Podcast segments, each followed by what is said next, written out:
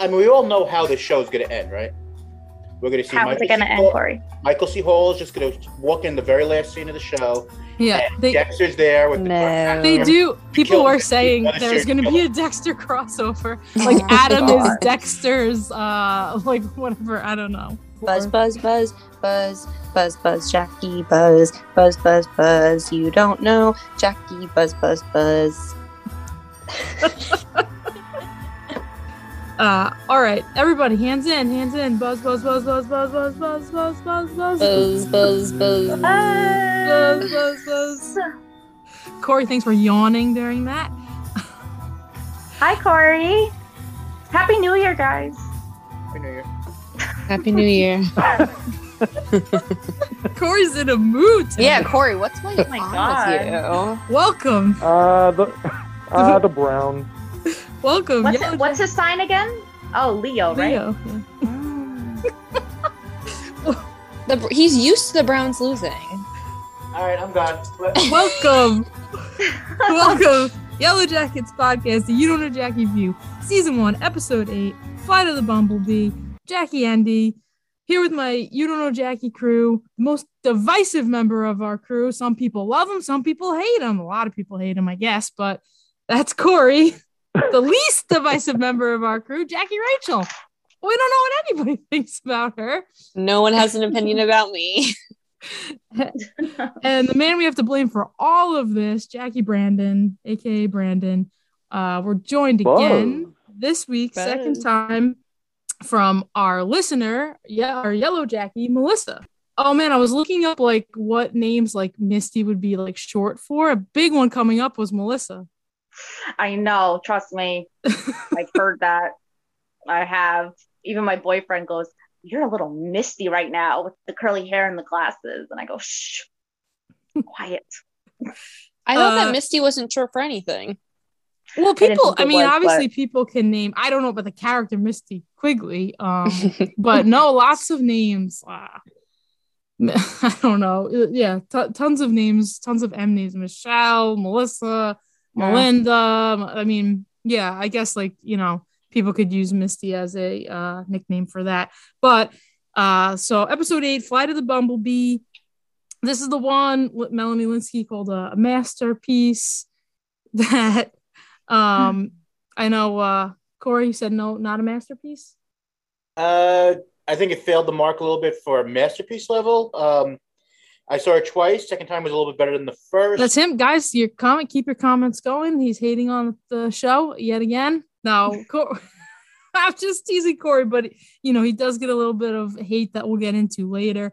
At the top, I do want to say shout out to our first patron. We got James L. That's on Patreon. If anyone wants to support the podcast, we'll try to get some stuff up. Try to organize some things that we can, if you know, you guys want some Q&As or maybe have some kind of chat. Why are you furling your eyebrows, Corey? I thought it was just a way for me to make a side hustle, more money on the side.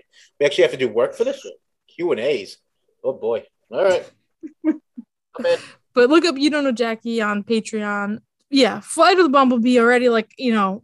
I definitely, you know, I know the song, obviously. Soon, when I hear Flight of the Bumblebee, I always think of Drumline. You know, he's like... All the musicians are so bad. Hit him with a little Flight of the Bumblebee.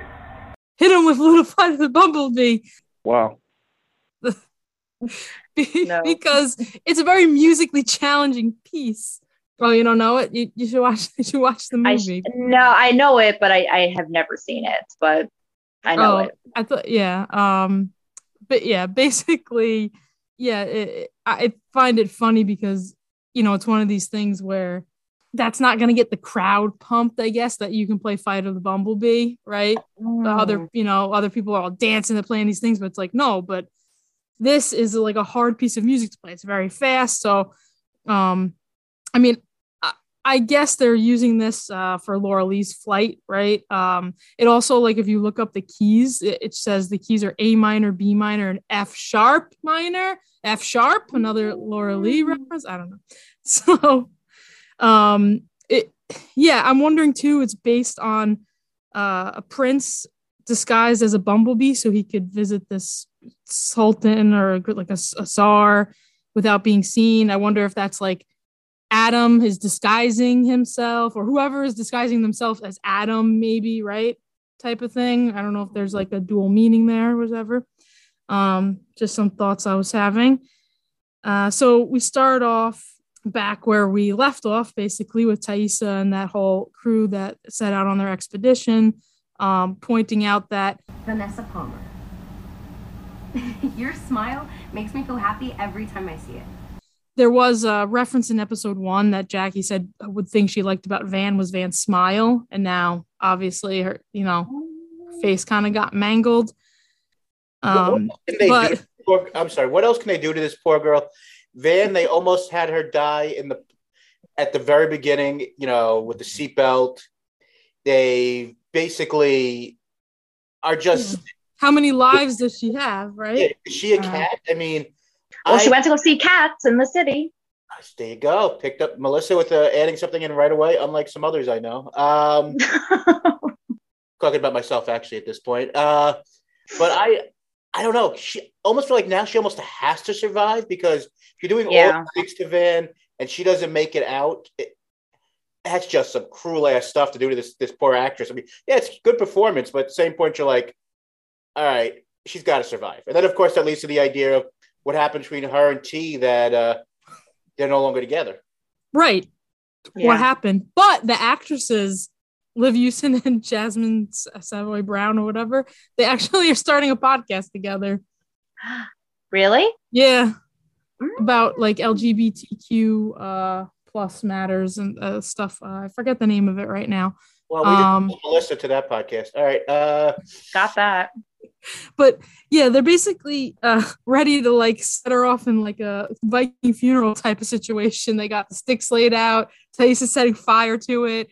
What? Like, did they even check her pulse? Yeah. Like, Misty is there. They're really quick to set stuff on fire. Really? Fire. Yeah, Taissa wouldn't have even noticed because she burned that thing and turned around, and then Mari's like, she's alive. Taissa rips her off the fire. Van's like, really? Fire? Then we get the credit sequence there. Then we open on a pre-1996 time. The actress that plays Laura Lee said she was supposed to be about age 13 for this scene.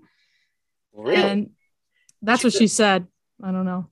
She didn't look much different from current day. Well, not current day anymore. She kind of did. Spoiler.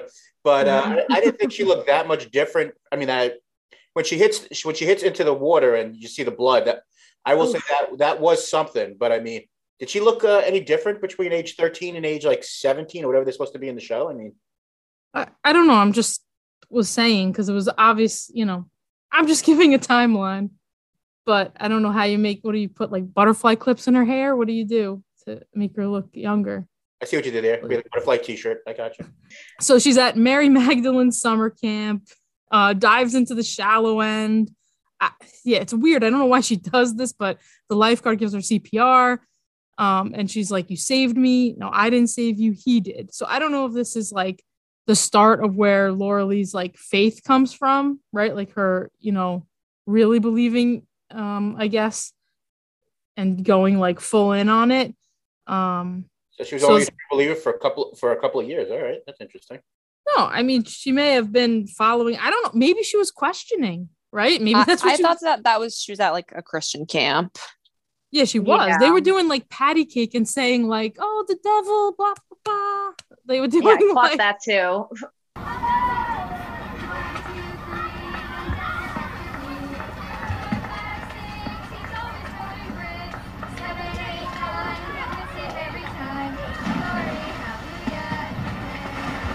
She was Mary Magdalene summer camp. Mary Magdalene is a disciple of Jesus. First person supposedly saw him, you know, after he rose from the dead.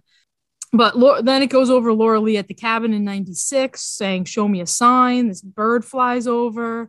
Lottie comes out and asks if she thinks the other people are OK. And she said, well, they're just in God's hands now. We have to have faith. Go over 2021. Shauna's in her little robe, walks into the kitchen. And I think for as much as she doesn't like Callie, she's like so nice to her, like, oh, hey, honey, I didn't know you were here. Like, I feel like if you didn't like someone, you'd be like, oh, hey, like, she's really putting on a good act that she likes her daughter now. But so Callie's home and she found Adam's ID. And like, this is when you get the kind of Callie's angry and kind of like thinking her mom's like kind of protective in a way, I feel, right? Because she thinks that Shauna's getting taken advantage of, right? Also the fact that I guess, oh, you're having him in the house. What's this happening? But, you know, so even though I think it is, we haven't seen Jeff having an affair, right? So it's pretty likely that there's something else happening, not the affair. Salt of the earth, Jeff.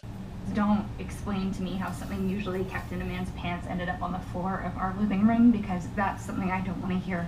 I'm sorry, Cal. I really am. This is so shitty, but like, let's not act like your dad is some innocent victim, okay? I mean, the inventory database, really, still. First you judge me for looking the other way. And now that I'm doing something about it, admittedly, not the best thing, not just a bad thing, but fucking something, okay? You're judging me even more. Yeah, but she says, dad's not the victim. Come on, the inventory database still. First, you judge me for looking the other way. And now that I'm doing something about it, admittedly, not the best thing, a bad thing, but something, you're judging me even more. So Callie says, so you're just going to keep, this going? She says, it's not that complicated. He's a starving artist, not an axe murderer. Callie says, why can't I find him online then? Just doing a little snooping. His name's Adam Martin. We find out finally his last name. And I guess Martinez, there's like a similarity there. What if he's conning you, Mom? Sleeping with a Yellow Jacket so we can turn around and sell this story? Like, who knows what he fucking wants? He wants me, Callie. Okay, I know that is impossible for you to understand, but I am what he likes. Callie says, like, everything's on the internet except your boyfriend. What if he's coming for you, sleeping with the Yellow Jacket so he can turn around and sell the story? Who knows what he wants?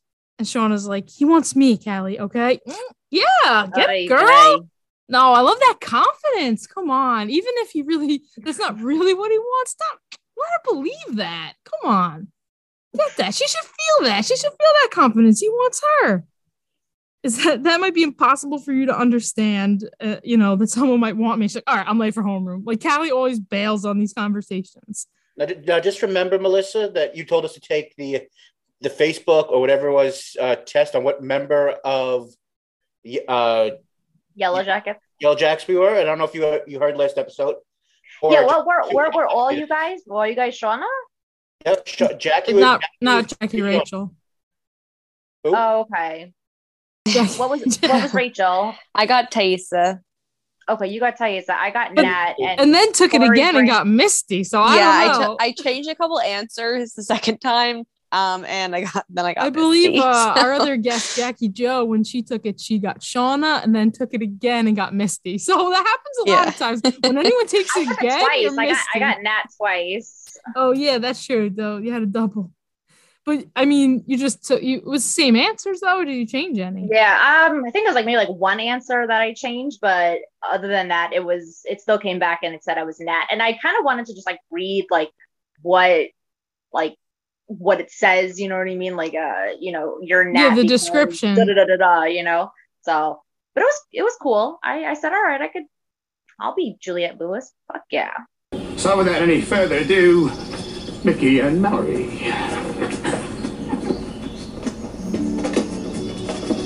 So, Mallory, after Mickey's incredible rescue, what did you think next? I was just wondering how long it would be until me and Mickey could be alone together, and if I could wait that long.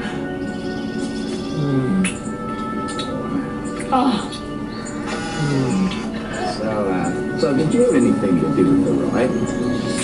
Oh, we didn't have nothing to do with that riot. You know, that was whatchamacallit? Fate. They want to say we masterminded the whole fucking thing. You know, let them. It's not like it's going to keep us up at night and stuff.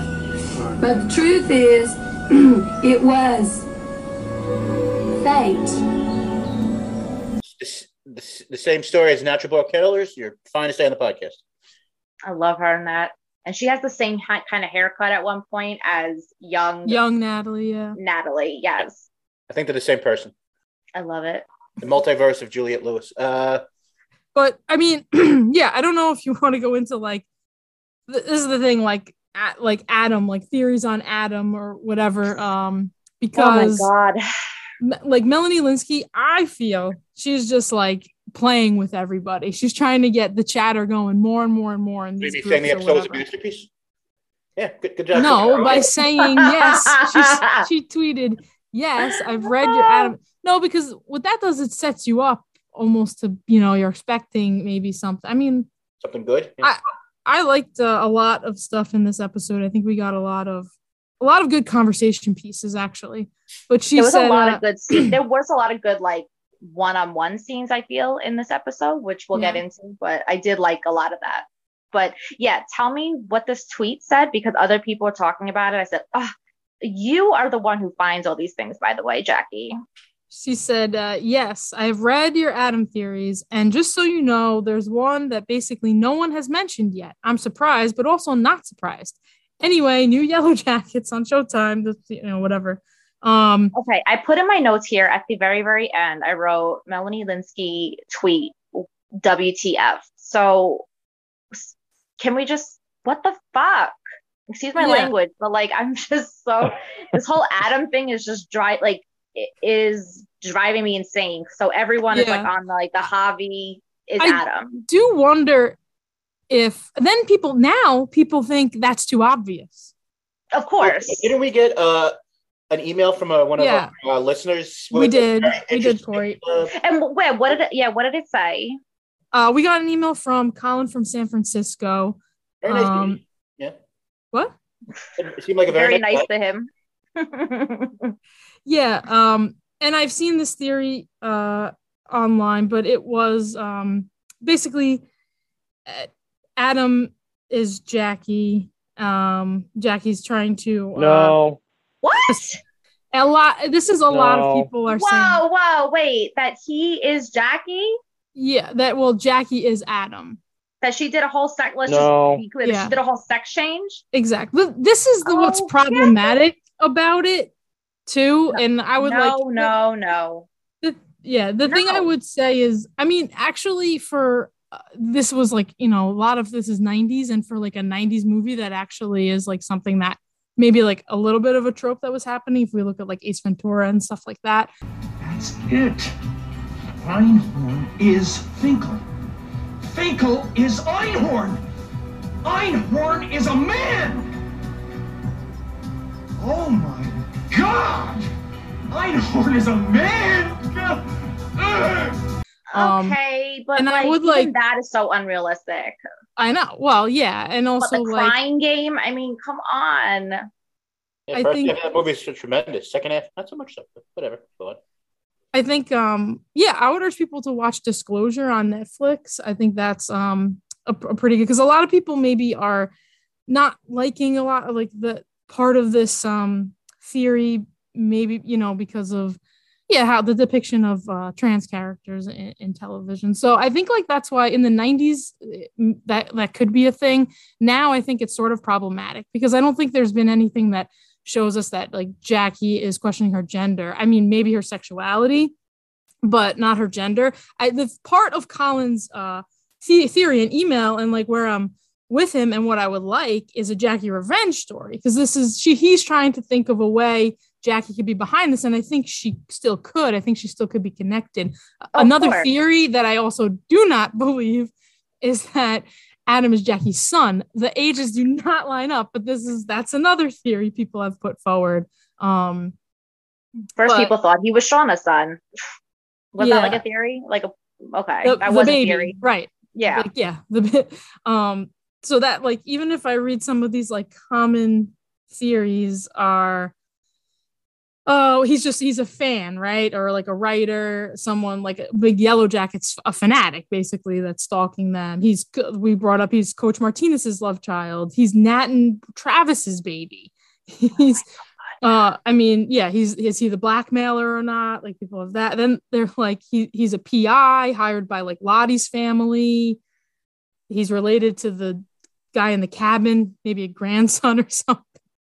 Did you say that he is Jackie and Travis's baby? No, Nat and Travis. But I saw a theory that he's Jackie and Travis's baby. Well, I guess that's why it would be Jackie's baby. But this is the point, is that wouldn't even make sense. I know he could be faking his age, right? But he's around 35. Yeah, we know that Taissa and Shauna are close from this episode, and that they were close. Yeah. That's what I love about this episode. I feel like there's still a lot of kind of tension with Jackie and everybody. And I feel like Jackie would do something like that to spite Natalie. Can I tell you guys another Jackie theory? I mean, first I'll say, we've brought Adam's working with Callie, Adam's working with Jackie, Adam's working with Misty, another family member. Adam is Paul. But that again, Adam is Paul. He would be like 10 years old when the coach, who's older than them, was like, doesn't make sense. He's imaginary. He's like the plane. He's and he's working with Jeff. I've also heard people say that Jackie is disguised herself as Misty. I've heard that.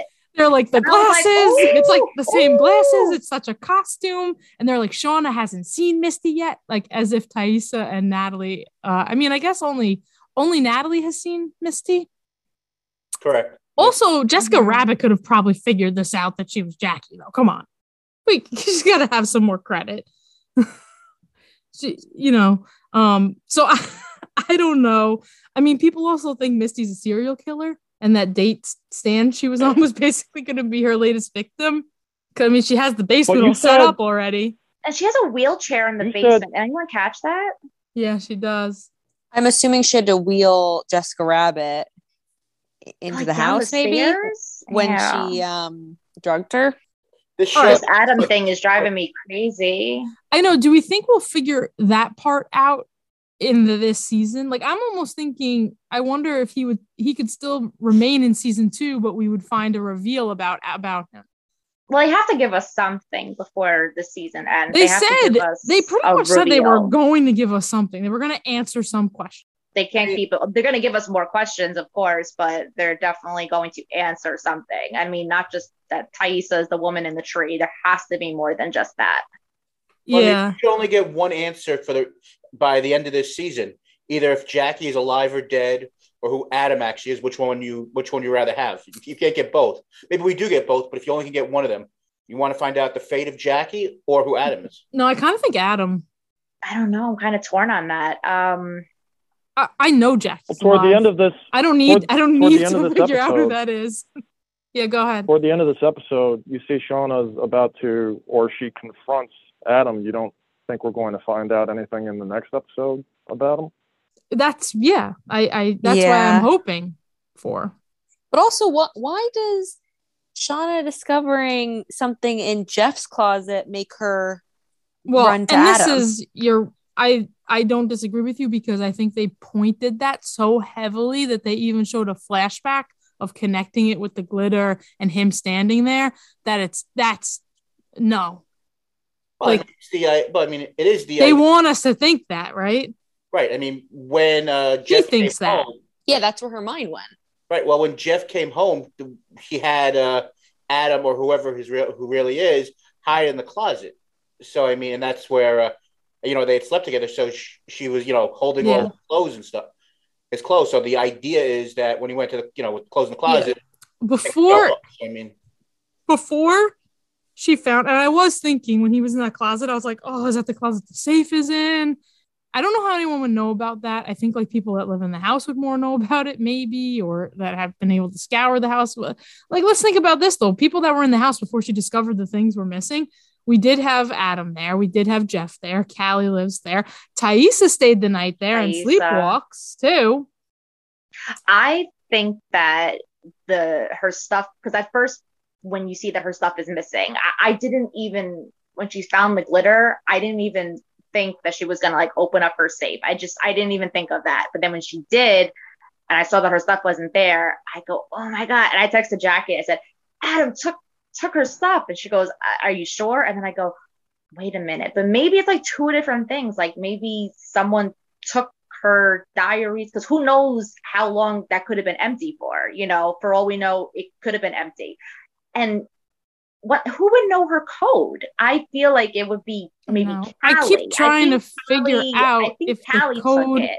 I think the code, I feel like she's like trying to like learn about like her mom. Like I genuinely, like that's where like we were up to. Like, but I genuinely feel that as much as Callie is kind of a bitch, and we do know that, I do feel like she is concerned about her mom. Like she's concerned that she's going to get taken advantage of or whatever. Like, you could see it in her face that she genuinely cares what's going to happen to her. So maybe she's just trying to like find out like how her mom ticks. So let me go and find her diaries, you know, and look through that and start reading and finding out things. And maybe she's going to find out a whole bunch of things. And you're going to have a safe sitting like right there. Like, yeah. Well, when she, this is the other thing, when she initially went to the safe, it felt like it was hidden. Like there was stuff in front of it, but I think it was just like the laundry basket. And she did say to Jeff, oh, the laundry basket's like not in there or something. But it seemed more covered up that day. Maybe it was just that day. I think, and I have to watch the whole season again to just see if there's any clues for like numbers. I think the code's like 25250. I don't know if it has a 6 number because I don't see her hit anything. If she hits 0 twice, maybe, or I don't know, but that's not even, can't be like a birthday. It can't be, I don't know what even the significance.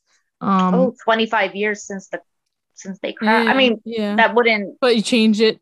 You change it every year. I don't know. But I feel like who would know her code? Maybe it is her daughter. Maybe Callie did take the stuff from her safe, and maybe she's going to think that like Adam took it. But you know, people post videos of like, oh, these Sentry safes are easy to crack. If only I knew someone who could crack a safe. It's Jefferson Titanium 500 volt.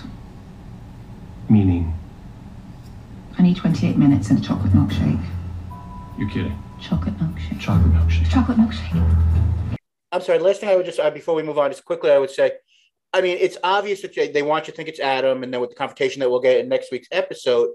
But realistically, how much time did Adam have to go and crack the safe? I mean, well, it was only a couple. Yes and no. Wow. Or when they were sleeping. Uh-huh. That's a good point. It could be when they were sleeping. While you were sleeping. Sorry, Corey. My money's on Jeff. I think he's the glitter man. Also, people think like Jeff's too dumb to be doing this. Well, that's what they want you to think. Yeah. I'm just waiting for the Steven Seagal. We'll get more into these other. Let's go through the things that happened. Good one, Corey. Shauna then, so after this whole confrontation with Callie, she's at the computer. She's got Pratt on the screen looking it up. She calls up, you know, she's so good at these, you know, just on the spot improvisation. She's great at it. Sandra Norberg. I'm calling from the MFA Studio Arts Program, transcript files. Oh, there's like no record at all, blah, blah, blah. Hi. Oh my God, what is that? I got you something. What? From...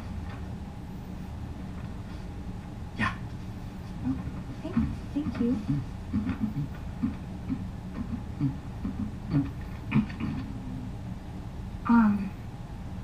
Yeah. If this is an anniversary present, you are 3 months and my entire personality off. The reunion is tomorrow.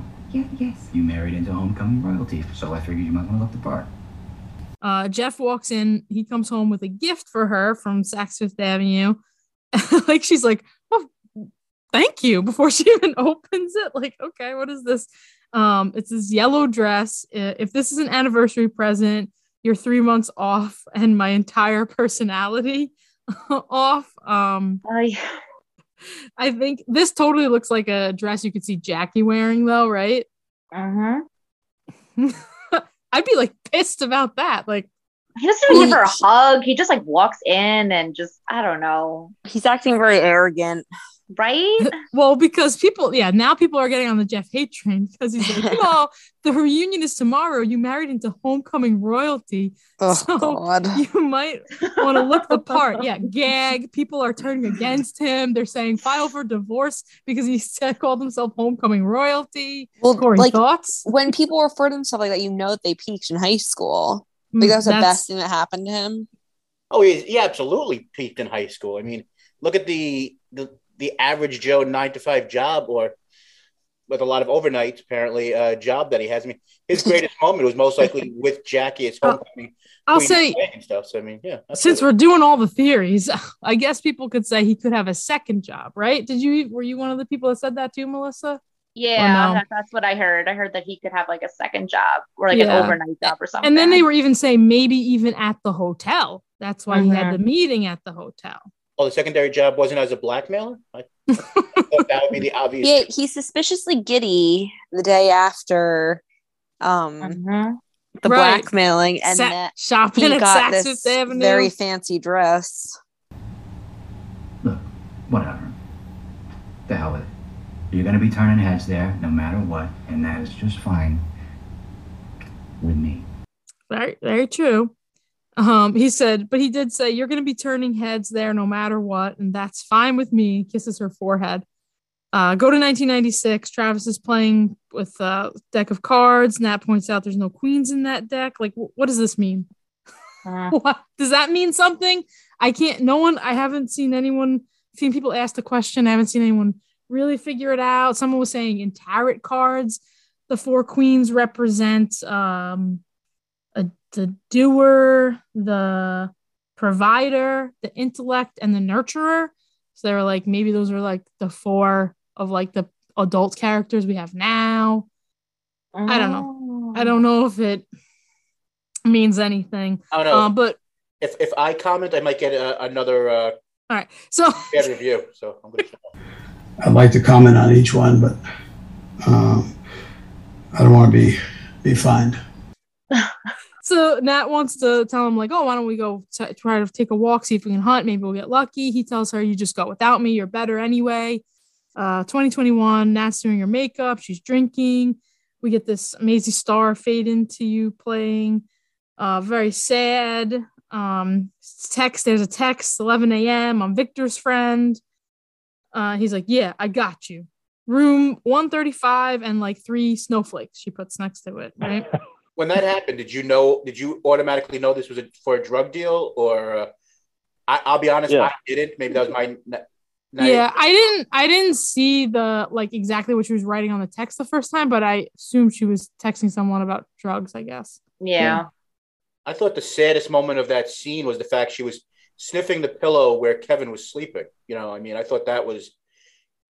You see how she's slowly going back into her old habits and desperation, and just like I said, when she just sniffs the pillow, you real. As much as I've been a little bit hard on the Natalie character, apparently all characters in the show, depending on whose comment you read, I thought that was a really well acted scene by Juliette Lewis, and also, like I said, I thought that was very sad and in a way touching. You know, that moment. Yeah, Corey, you mentioned how impressed you were by Juliette Lewis. In the last episode, she might have been even stronger in this one. Yeah, I would agree. Yeah, I know that recently we found out that that Melanie Lynskey was nominated for a Critics' Choice, and unfortunately, that's been canceled or pushed back due to postponed the awards. Yeah, the awards themselves. Right, but I mean, watching the season continually go on, I think I said this in a previous episode, but I think Christina Ricci and Juliette Lewis are the two strongest people in this show, and they're I think everyone's doing a great job. Low self-esteem can cripple your child's chances of success. The cure? Praise. Praise they can hold in their hands, certificates, ribbons, and yes, even trophies. Trophies. So that's the easy answer. I mean, I I really like Melanie Lynskey. Sometimes like the understated things are even more impressive to do, you know? Oh, no, and I wouldn't leave out, you know, Tawny Cypress either. Really, I really like all the young girls. You know, the teen versions. Yeah. I know they aren't teen actresses, but I think they're doing a great job, because I think it's on them more to, like, because the older actresses are more established, it was on them to mimic how the adult actresses are. So I think, you know, I guess sometimes maybe that could be easier because you have a blueprint, but I just think like they're doing a great job. So it's 1996. Nat comes across the coach reading with his foot in the stream. Not a care in the world. Misty's gone. I happened to watch the scene with Corey, and as Natalie approaches coach, Corey is he said, Uh-oh, what? Yeah, what? I'll be the first one to say, and like I said, we'll get to stuff later on in some of the comments, but I did not see the Coach Scott reveal, and I thought this was going to be, you know, an inappropriate relationship between a young, you know, a teenage girl and older guy, and I guess I was glad that my initial instincts were raw, but I guess we'll talk about this, you know, here. But did anybody else see that coming? I mean, I don't remember any of the conversations we've had over the first 7 episodes. Well, what do you mean? I said last time people thought, I mean, I don't know if I believed it or not. I still don't know if that's the case, but they said that they think that he was having an affair with Coach Martinez, and that's why he brought all the condoms. Yeah, Corey, I thought we like kind of that he was gay already. Wow. Okay. I mean, I didn't know that. And they jump right into it very quickly. So. How'd you convince Misty to go? Well, believe it or not, I didn't have to. I didn't think about it, but she beat me to the punch. Ouch. Dump I Misty quickly. I just messed her off my head. You guys do know that we were never... I'm pretty sure she's not your type. How was that? You like guys, right? What? What the hell? No, sorry, I didn't mean to... I don't know. It's just you never look at our boobs. She says it right away, you know, like, we're not your... or she's not your type. Right. So it's just like, oh, okay. Yeah, you like guys, right? They're going to jump right into it.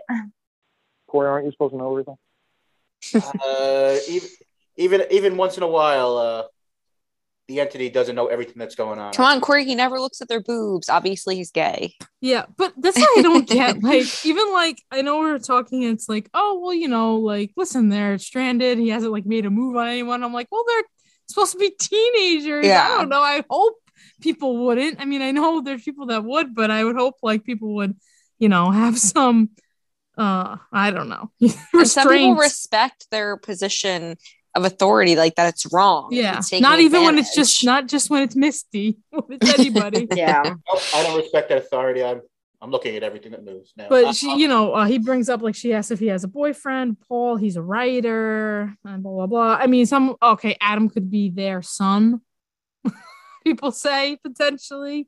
This was a good scene, by the way, between them two. I said that This episode had a lot of good, like, one-on-one scenes with people, and I think that Coach Ben and Nat, this was a good scene because you actually see him being a little, I don't know, just nice, I guess, because you don't really get much of him, and when you do, it's with Misty, and he's so annoyed, horrified, exactly. And even like when he was giving Travis like the condoms or like the talk, like he was being a little bit of a douche with him, you know. And here I just felt like he was just, I don't know how to explain it, but you guys understand like where I'm going with this, like where he just, I don't know. Yeah. He like being one of the girls. Exactly. No, he definitely. Listen, I'm all for my LGBTQA. I've worked in the places all my friends are gay. I love them all. So I was so happy. I was. And I wrote, he's gay. Yay. That's what I wrote in my notes. But I was happy. She asked for advice with Travis. Like, do you think he's gay? Like, basically saying like, we tried and he couldn't.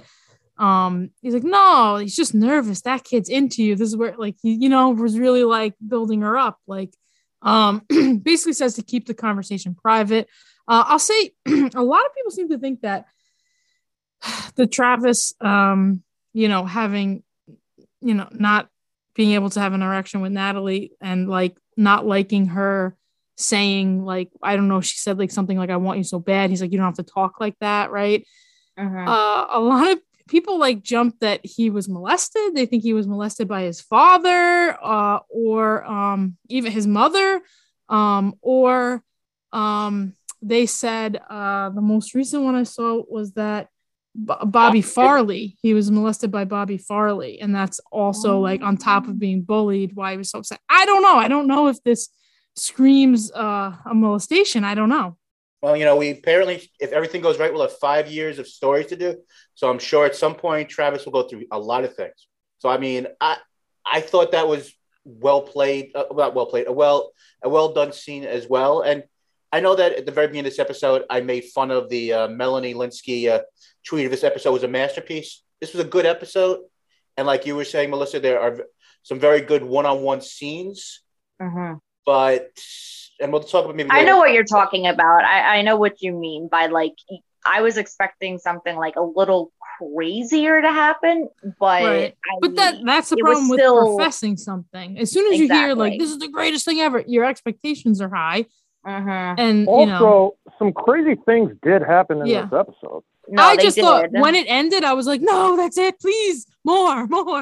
I know. This was no episode of The Fly, like in Breaking Bad or anything. I mean, this was a good episode of TV, but you know. Okay. So we get Taissa, they're walking back, she's holding up Van. Van's like saying, leave me. Taissa says, all right, tells the others, like, get back to the cabin, whatever. She stays with Van. 2021, we get Jessica Rabbit eating she looks like she's eating from one of those toddler spoons or something that like help you eat better. You got Caligula and Misty sitting there. It looks like Misty's watching a shake weight infomercial. I don't know. The phone rings at Natalie's Caligula, house. You're being rude. Caligula, you're being rude. She does so that to her bird. She goes, Caligula, you're being rude. Sorry, that was funny. Yeah, I think I saw like a clip from Caligula earlier, and it was like there was like heads being chopped off by this thing. I don't know. Corey, is there a fly in your house? No, I've seen the movie Caligula, and that is a rough movie to watch, and you only see that one once and never again. It's something. Caligula is definitely something, but I wouldn't go out of my way to see it. No, I'm good.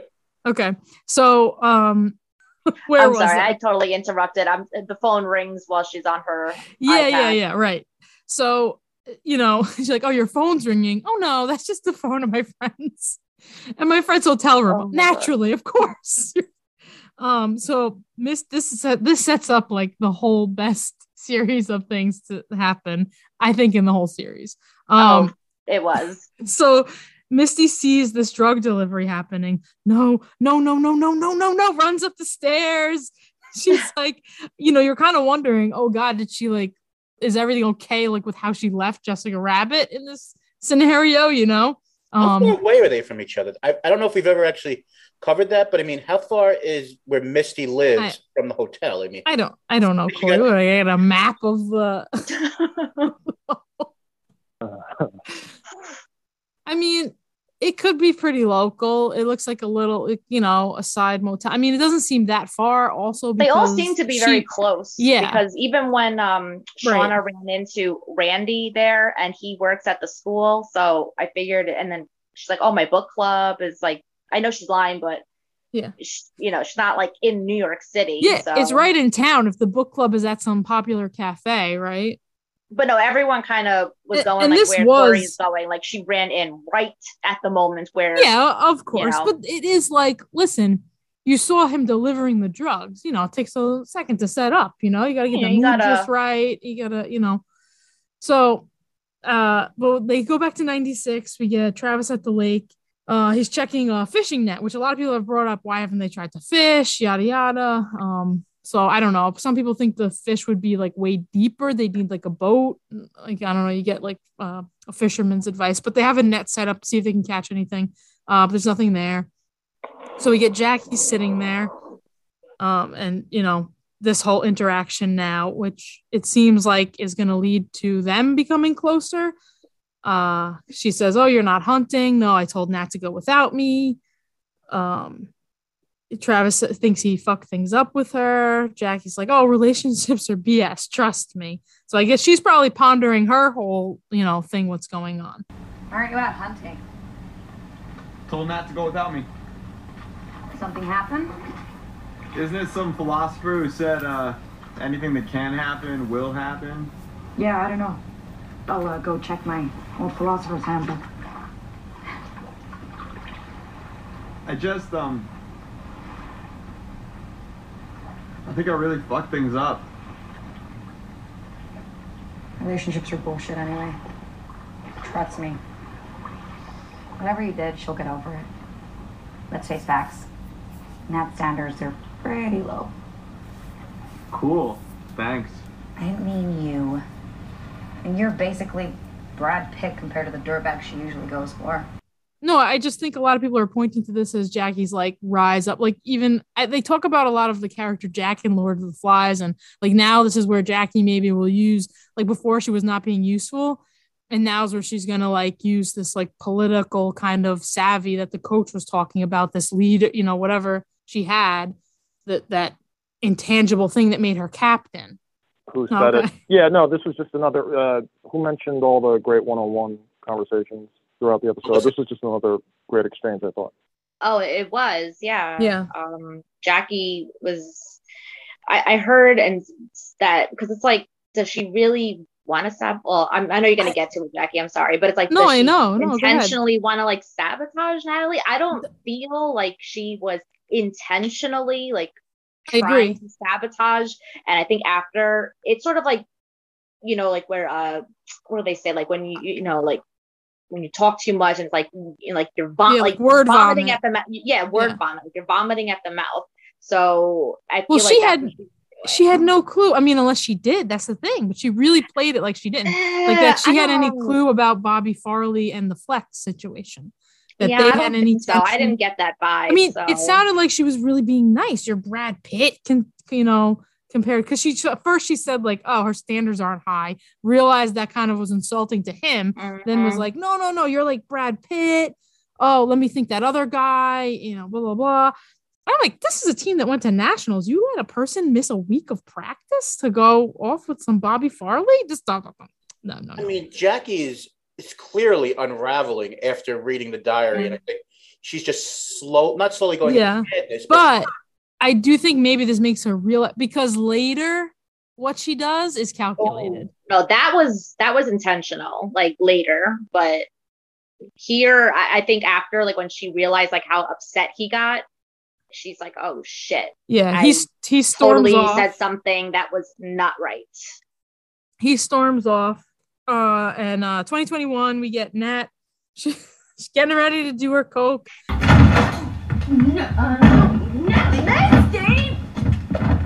Misty! What the fuck? What? No, I will not let you get off my coat, you... Oh, it burns. Is that normal? What are you doing? I'm trying to protect you. Oh my God, you're possessed! What? Don't bring that! Don't bring that! She's got it almost ready. Misty busts in the door. I guess the door wasn't even locked, so right? Funny. Shoves her out of the way. Oh, you just keep rewinding that. When she started doing that coke, I guffawed. Misty! Sorry. It was so good. It was so good. Yeah, and then she grabs the bag, the powder like explodes. Don't breathe that in. Don't breathe that in. She's like holding her mouth, the whole thing. So this is, of course, like making people like call her like, you know, she's Scarface. You would think Van would be Scarface. No, Misty takes it over. Misty Montana, you know, like all these references, basically. She says, "I was trying to protect you." I love. Don't worry, we get more of that. We'll go back to 96 and we're coming back to it. Travis comes back and confronts Natalie with this Bobby Farley. You lied. Maybe he's more upset that she lied about it. But, you know, she's like, it was before I knew you. I had no idea about the whole flex thing. I made a mistake. Apparently, so did I, he says. Ooh. Yeah. So she's like, are you going to ruin something like this, like over something so stupid? And then, you know, she sees Jackie in the distance. Like, did you say something? Fuck you, Jackie. Who told you? I can't believe you. Travis. No, you lied to me. You said that you really... I've only been with two guys, yeah. Because I knew that if I told you about it, then you'd fucking hate me. That was before I even knew you. I had no idea about the whole stupid flex thing. I made a mistake. Okay? Are you seriously gonna ruin this over something so fucking stupid? All right, 2021. Just real quick, the younger Nat, yeah. Is she Sophie Thatcher? Yes. She was really good in that scene. I just had to say that when she was like saying to Travis, you know, like, are you really gonna like mess this up over that? Mm-hmm. I just thought she was really good in that scene. Yeah, I agree, and especially he was as well. I don't know the actor's name. He played it very differently, but I thought he was Kevin Alves. It was just a tremendous scene. 2021, so we get 100 BPMs. Ah, I lost count. Okay. Let's try again.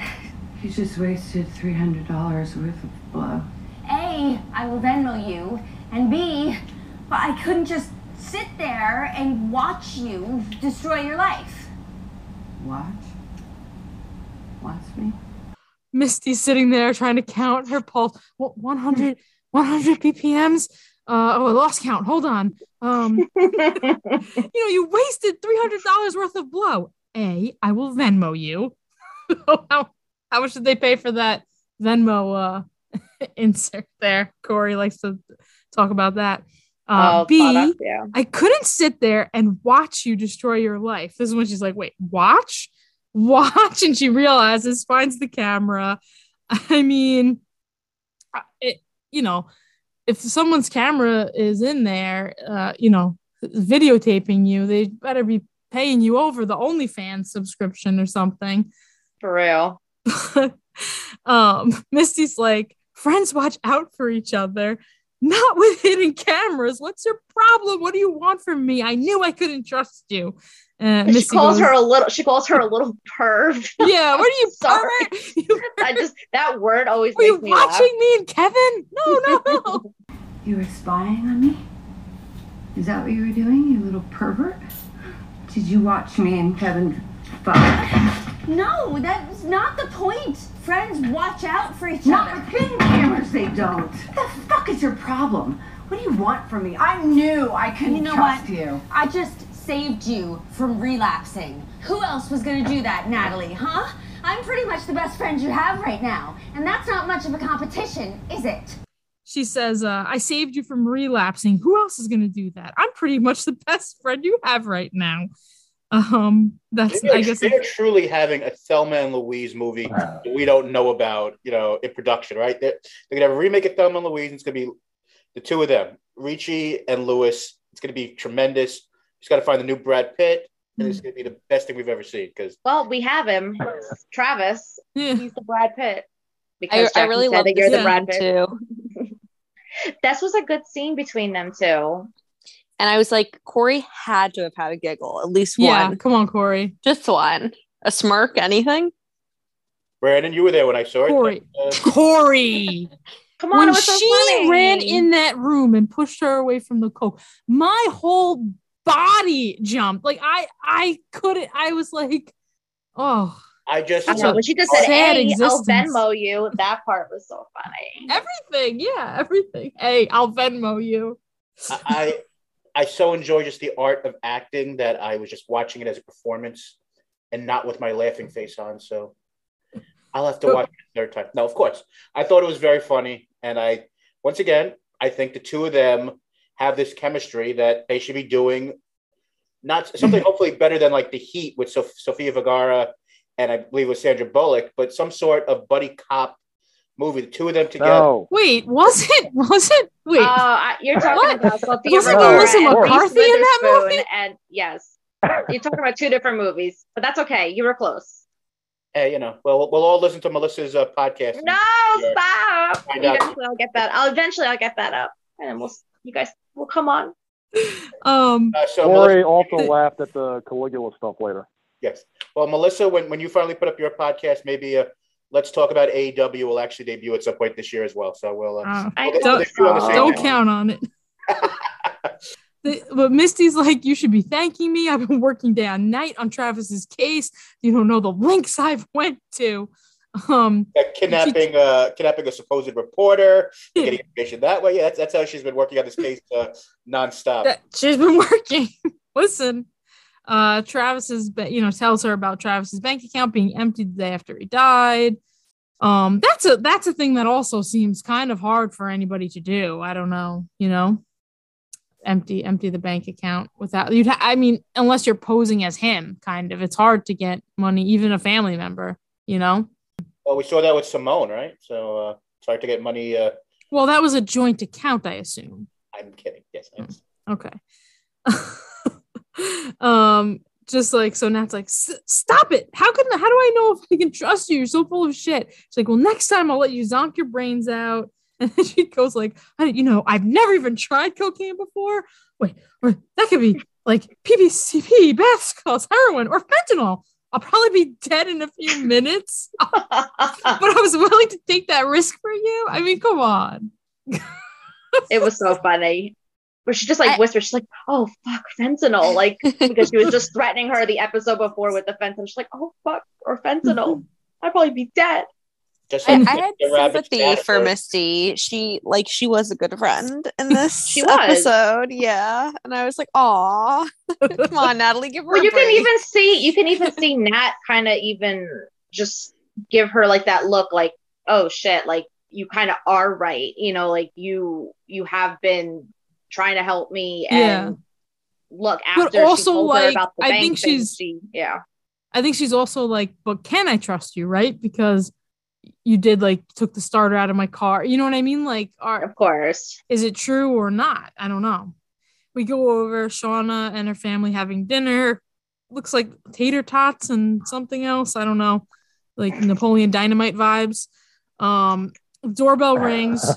Jeff's like, oh, were you expecting anybody? I don't know. So he goes to answer. Shauna gets a big gulp of wine. And surprise, it's Taissa. We have a celebrity sighting here. Nice surprise after 20 years. So they're supposed to have Jeff thinks they, they haven't seen each other in 20 years, Well, and I don't see each other, at the reunion tomorrow. So yeah, that's going to be right.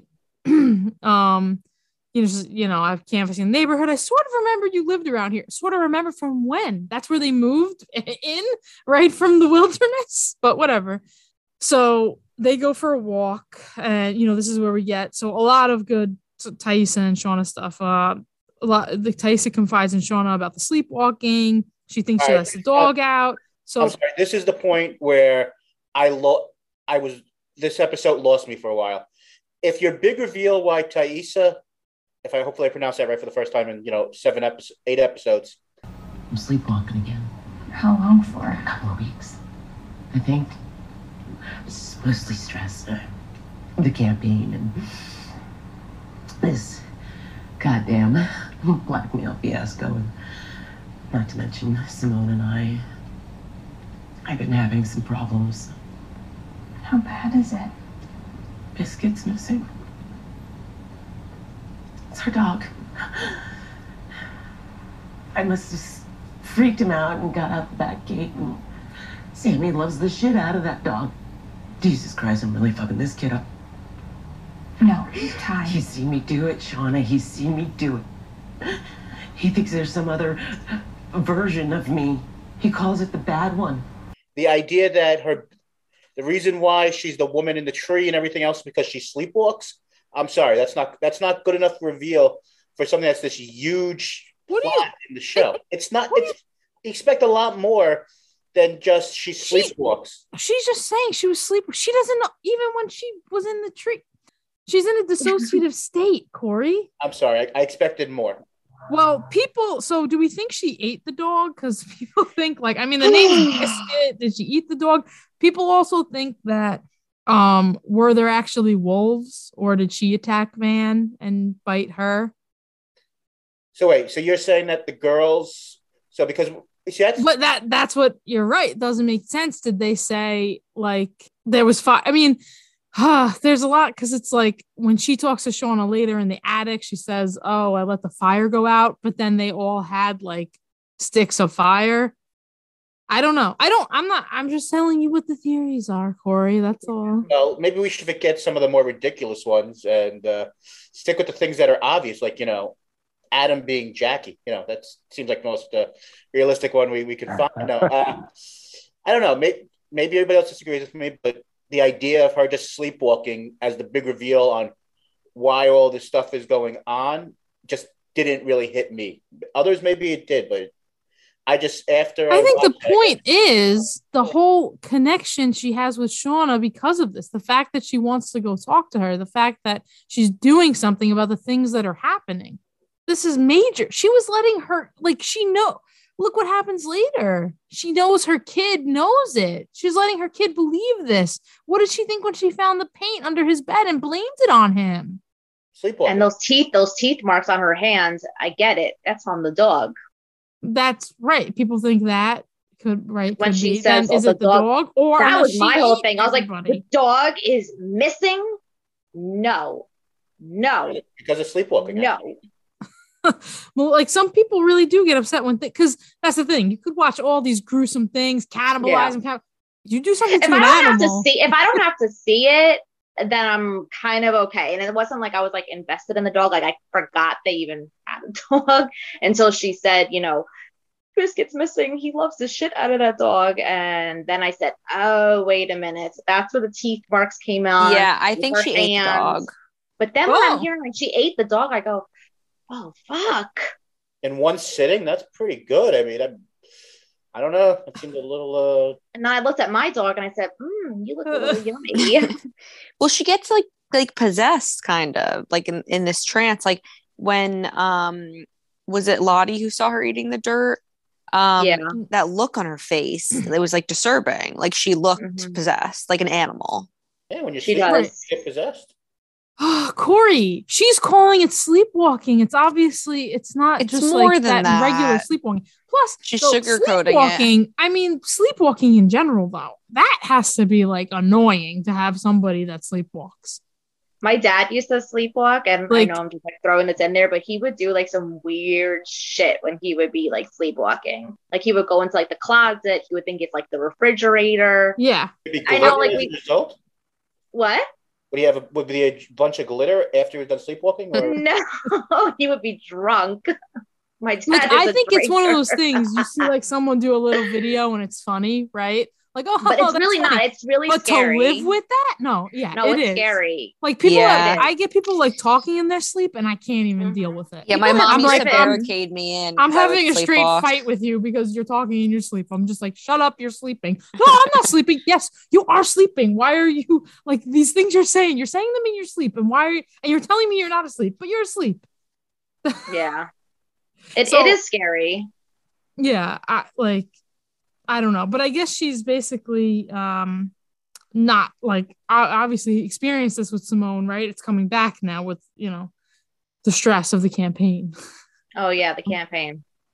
So Nat's going to drug addicts and AA for drug addicts, and we'll see T go to AA. It's called Narcotics Anonymous. It's called NA. Sorry, I apologize. As I was trying to make a lame joke, logic came over me. Thank you. But so is he going to be going to Sleepwalkers Anonymous as a result? Is that the next episode? Oh, ha, ha, ha, ha, ha.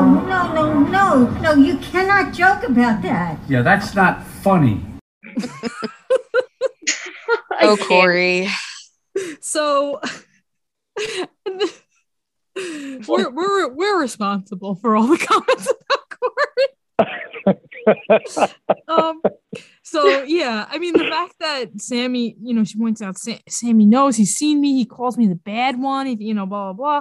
Like talk about, he's like been covering for his mom, actually, you know, I feel like he's maybe, you know, definitely has some probably trauma from it. But like when you think about like how he was acting. Yeah. Like, no wonder he's messed up. Right. It kind of makes sense. She's afraid to go to sleep. I have to stay in control. You know, I feel like that's like definitely her character is very controlled, very cutthroat, you know. And she says, you know how bad it can get. So I don't know if something else happens while she's sleepwalking or she's just referencing what happened with Van, because that makes it seem like Taissa did something. And the fact that Taissa is scared that she would hurt Simone, that's why people think she hurt Van. Okay, potentially. I mean, she did take the bone from her that was protecting her, you know. Can we get into the most ridiculous thing about this? How in the hell is Van still alive? She got mauled by wolves. She should not be alive. She didn't get mauled. She got scraped up and stuff. I've seen people posted real pictures of wolf attacks and stuff and wolf bites. Well, that's why, too, they think this is when people were going back and forth. Like, the wolves would have killed her. So was it a human attack? But people said, no, here's a picture of a real life person attacked by a wolf. The bite mark is similar, blah, blah, blah, blah. And wolves are scared of people, typically. Yep. So like they might not have been there with the wolves. I'm going to make sure I realize that they're scared of me. Well, because I know Taissa was saying that and you're like, oh, come on, whatever. But I guess if you go, you know. I think that the wolves are hungry. I think that there's like a limited food supply for like everybody. Yeah. Like the other animals and the humans like that. Wolves are like eating stuff they wouldn't normally eat because they're starving. Oh, but then Shauna says like she could stay at her house. It's like, oh, but you know how bad it could get. Like, Shauna's just gonna stay up the whole night and watch her. She's just like, I slept in an attic with you for like 19 months. Whatevs. Like, it's cool. I could control you. Like, I mean, it's nice of her, right? She says Callie's staying at Alana's. This is where you get the fact that they've mentioned this girl Alana so many times and mentioned her by name. That why do they keep bringing up her by name? Is she going to factor into this later? I know, like, could Kyle have been the glitter bomb guy? Could it be all them doing this? It really feels like Callie is trying to protect her, though. I don't know. But maybe she's high on Molly again, and now she's got feelings. Yep. We'll see. No, but they do brought up, you know, Alana a lot. So people are wondering about that. Ty and Shauna hug each other. So you kind of see how close and supportive they are. And like it really seems like they have a strong bond and a strong connection. We go over to 1996. We get Misty, Akilah, and Mari come back. All the girls are like, where are Ty and Van? What's happening? They go searching for them. It's already dark. They're calling out for them. Ty shoots off a flare. I guess they bring them back. They're in the cabin. They go to stitch up Van. Akilah is doing it. So I don't know why they decided, you know what I mean? Because it's like Misty definitely wanted to like. I thought Misty would have been doing it. Yeah. I don't know why they decided like, it was like, oh, you know, your elective was sewing. You have to do it. Or, you know, I don't know the backstory there, but I think it's good to get the people around. Thing I was going to bring up earlier too, and like throughout the episode and throughout all the episodes, I don't know if it's something with like COVID protocols and other things, but like there was a lot of other girls. We're only getting these like main girls that we're following, but like there was like 19 people around that circle when they buried people. There was other people doing the seance. And this episode, like you don't see a sight of one of those other girls around. Nope, I counted. I had them all by names, and I said, "No, there was like a couple other." No, there was a lot. There's a lot of others. Around. You don't see all of them after that, like circle, but like, some episodes you do see them like in the attic with seance and stuff like that. But yeah, I don't know where they are. They're not even there, like for Laura Lee's flight, like you know. So I don't know if it had to do with filming and like COVID, you know, not wanting people on set, things like that. They're just not going to come up. But it also seems like if you are having this cannibalism plot, there are characters that are just like there, like placeholders, like why wouldn't you use them for food? But so ruthless, yeah. Like use them for food. So yeah, Laura Lee's watching this whole thing, kind of seems concerned or whatever. 2021, we get Shauna making up Callie's room for Taissa. Big keep calm, you can still marry Harry sign on the, but you can't, right? Like, when was this supposed to be? I don't know. So do you ever think about what our lives would have been if it didn't happen? And, you know, Shauna goes on this whole thing that, like, she would have went to Brown, writing papers, and, you know, Dorothy Parker and Virginia Woolf. How does Taissa not know that? Like, she never talked about it ever? I guess not. I don't know. Well, she was just saying, like, this would have... But then they were doing, like, fantasies, right? Even though it became not a fantasy, I guess, for Taissa, but... well, that's the thing. Then Taissa, and she's like, well, you actually did do all of that. Yeah, but I guess Shauna was just... Right. She was saying a fantasy thing. Like, I was going to go to Brown. I was going to do this, meet a floppy hair, sad-eyed poet. So this obviously actually was Melanie Lynskey said she improvised a lot of this thing about the literary magazine based on her personal experience that she had. Cool. You know, I don't know. It was like, and I think it was great. And I wonder, even because Taissa is, like, kind of laughing at a lot of the stuff, right?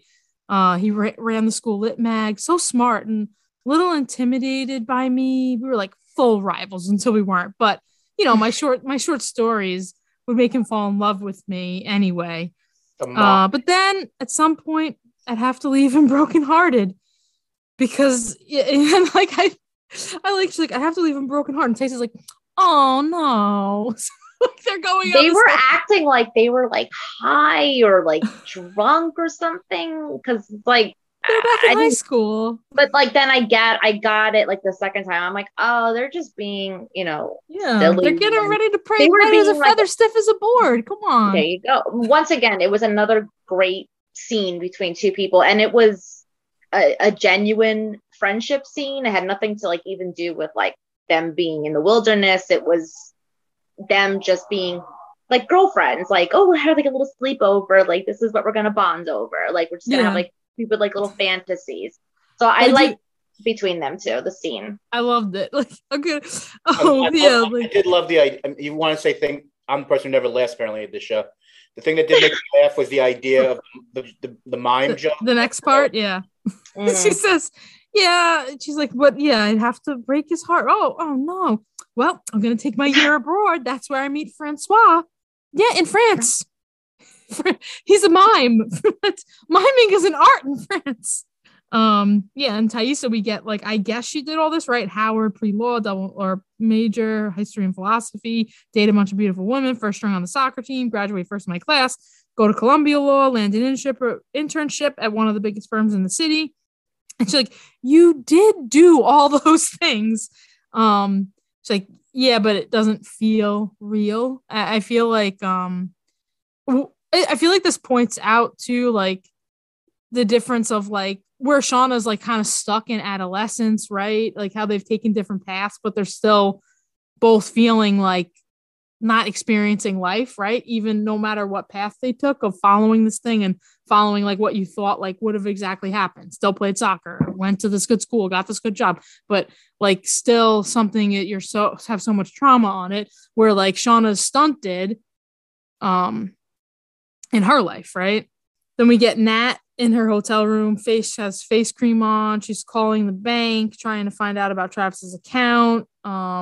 Basically, after she can't find anything out and talk to the manager, she just starts destroying the room, the TV, everything. You're not listening. Can you just help me, please? No? Can you fucking help me? What the fuck? Talk to your manager, you fucking bitch! Do you believe in love? Talk to your fucking manager! Like, talk to your manager. They're, like, screaming this out. Do you believe in love? And then she finds the floor coke. I would point out, like, they did, like, a vulture panel, and Juliette Lewis, if you watch it, she seems kind of, I don't know, not to want to be there, but she points out that she didn't realize how much of Natalie's character would be a de-evolution. And so I think that's interesting, because I think this is definitely yeah, like the pieces are crumbling. It does feel like that. So I do wonder like where she ends up based on, you know, Juliette Lewis's assessment. I mean, I know there's still other seasons to go, so there could be an upswing, but I know she pointed out like she was very hard to play because of that. It's just, you know. Well, hopefully she hears or sees people's reviews on her and just knows that like people are so excited that she's back, because a lot of people are just, they love Juliette Lewis. I'm one of them. And I will watch anything that she's in. And I feel bad that she was not like happy with this role, and it made me sad. But then I'm like, oh, please just like read the comments that people write, hear the things that people say, and like people really are so happy that you are in a show, you're around, you're doing this. Yeah, I do think though, I think a lot of the show she likes and the other characters and the music, and I think there's a lot of elements that she likes, and she was saying that. I think she just has a little bit of a personal gripe. She could have been having a bad day. Whatever. But, the actresses seem to like working with each other. Like there's a lot of positives, but it just makes me interested in Natalie's character going forward. All right. We get Misty returned home to Jessica Rabbit. I guess this is what you thought was funny. Hey, Misty. So this is the deal. Either you were gonna let me go right fucking now, or I'm gonna wring your little boyfriend's neck. I swear to you, I'll fucking do it. Fine. Go ahead. I'll just get another one. Fine. I will.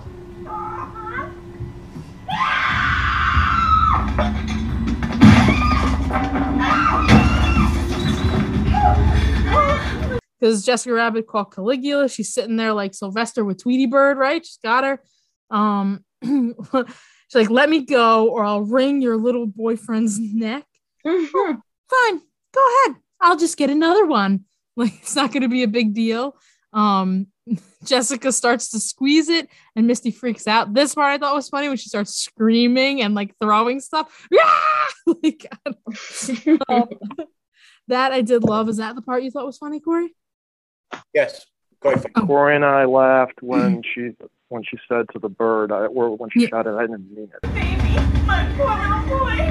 I didn't mean a word of it. I didn't mean it.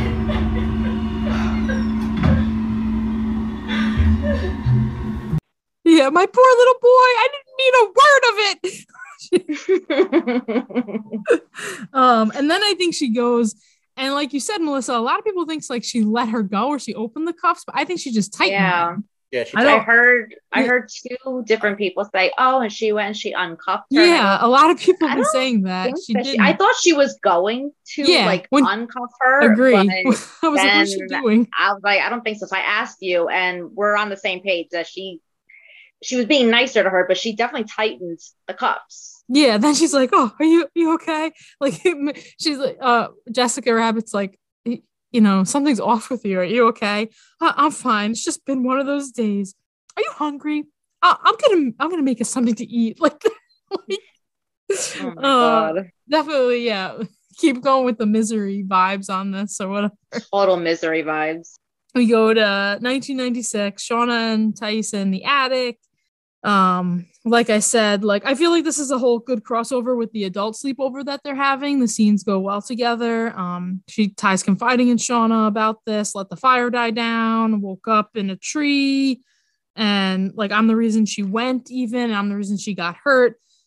Scared to go to sleep. Again, she says that, and Shauna like spoons her, and they cut over to 2021. Taissa and Shauna are in the bed, and is when Shauna confesses the affair she's been having. Oh, this is like such a good gossip moment. Taissa's like, oh, she's so excited. And then she's like, wait, but if you say it's Randy Walsh, I'm going to burn this whole fucking town down. No, he's like a younger guy, artist, really earnest, but like in a way that makes you want to punch his face in, but not. She says he makes me feel something. Like, okay, the sex, yeah, it's great, but it's more than that, right? And Taissa says, oh, he makes you feel it. I remember that. And then we get like this reveal of like, oh, you don't feel that with Simone anymore. No, what we have is different. It's stable. It's safe. It that's good. That's what I need because it wasn't good for me. It wasn't going to be good for anybody when like I had it. And it's like Shauna's like, yeah, I know what you mean. Like, does that mean Adam's not good for anybody in this situation? Right. I think she's talking about her relationship. The same exact thing was with Jeff, where it's stable. But they don't have it. No, I'm saying, but same thing with Simone and T, that they have. This oh, it's stable and safe. Stable and safe, just like her and Jeff is stable and safe. And yeah, we all know there's most likely problems. Yeah, but she said when it wasn't good for anybody when I was feeling that it thing. I thought Shauna took that like, oh, maybe this thing with Adam isn't good. Oh. Huh. Well, they cut to morning. Shauna heads over to Adam's house with coffee. She's questioning. And now she just knows where he lives, right? Well, because she found his ID. Wait, we passed by that. That was, I think. What do you mean we passed by that? Have you been paying attention? No. What? Please, Melissa, I need to hear this podcast. It sounds like me and you will get along quite well. I actually forgot that she had his ID because it didn't look like a driver's license. It looked like a badge, like to get into like a job. It didn't look like a wallet. Yeah, it looked like a money clip holding together. It just didn't. When she like just showed up there, like it had the coffees. I'm like, wait, so she just know. Like, I guess I don't know. I was so. Yeah, I think she got it. I was surprised she didn't like hand him back the ID. But yeah, I think she knows where he lives now because she saw I have to pause the show at one point to see. I don't know if you guys do, because I have to pause to see how much more minutes I have left in the episode. Because then I go. Oh, we only have like 5 minutes left. I'm like, I still don't know this, and this. And I start to get like a little nervous. So I don't know. But yeah, I was like, how the hell she just knows like where he lives now? But yes, the ID. So we know now, Corey. Yeah, she's questioning him like, oh, tell me more about you. I don't know that much. Pratt, what class did you take? Who was your favorite professor? It's like, okay, I guess you did some digging and you caught me. I had a girlfriend, Lauren, that went there. So I felt like I went there. I wanted to impress you. Bullshit. Where did you grow up? Suburbs of Houston. High school. Milby High, class of 04, go Buffs. Do you have any siblings? An older brother. Where is he now? Ann Arbor, Michigan. He's a colorectal surgeon. And he has this book in his house that's just called Venus. I'm a 10-year-old, but it still makes me laugh. Well, but then he has like answers. She's like, where'd you go to high school? Very quick answers. Oh, outside of Houston, suburbs, like this high school, class of 04. Oh yeah, I have an older brother. He's a colorectal surgeon. He has a book with just titled Anus. I mean, those little details.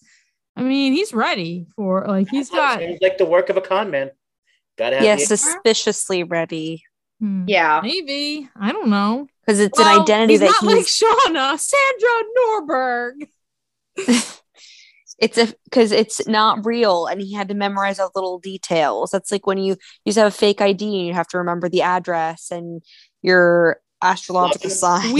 Jackie, Rachel, have to be on the ready about that fake IDs. Just have the word McLovin and you'll be fine.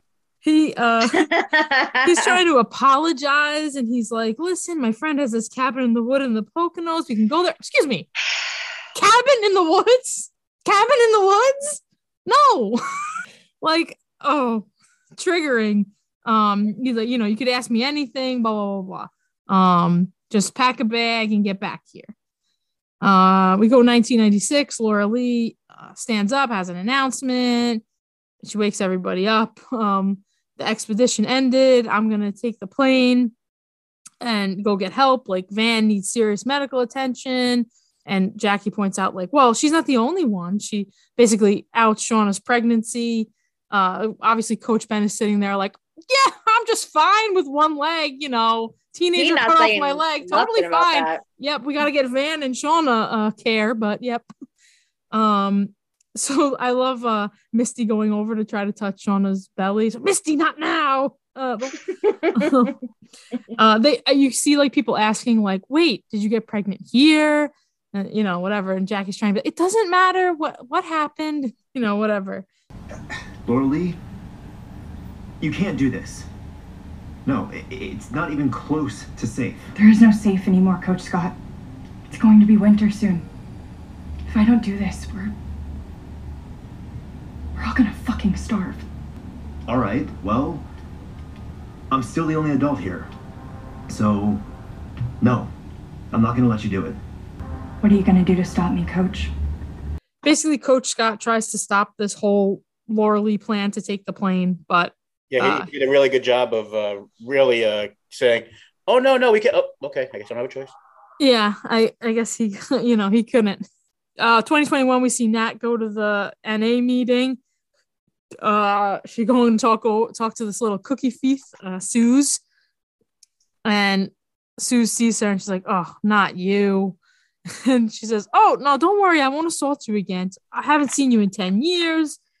And that's Natalie's like, no, you were my best sponsor. Something I need to talk to you about, blah, blah, blah. Oh, did you get a promotion at the bank? So we know, she wants to try to get for something from her at the bank. They go to this little cafe or whatever. Oh, remember I told you about this guy, da-da-da. Oh, yeah, Travis, right.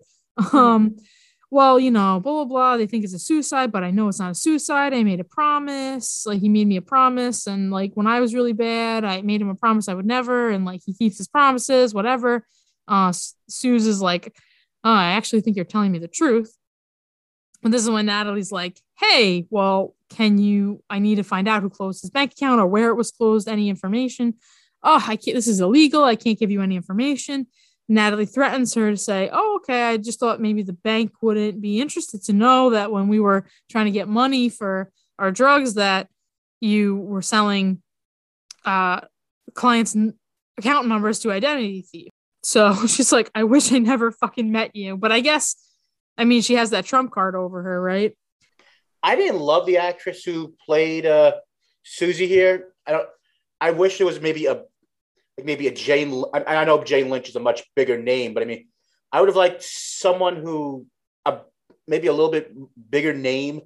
I know it's mostly a cameo role. Well, so it's working. These working actors and actresses out here trying to get a job. Really, man. I think Jane Lynch is too like comedy to play. This is like a very serious role. She plays like a funny serious.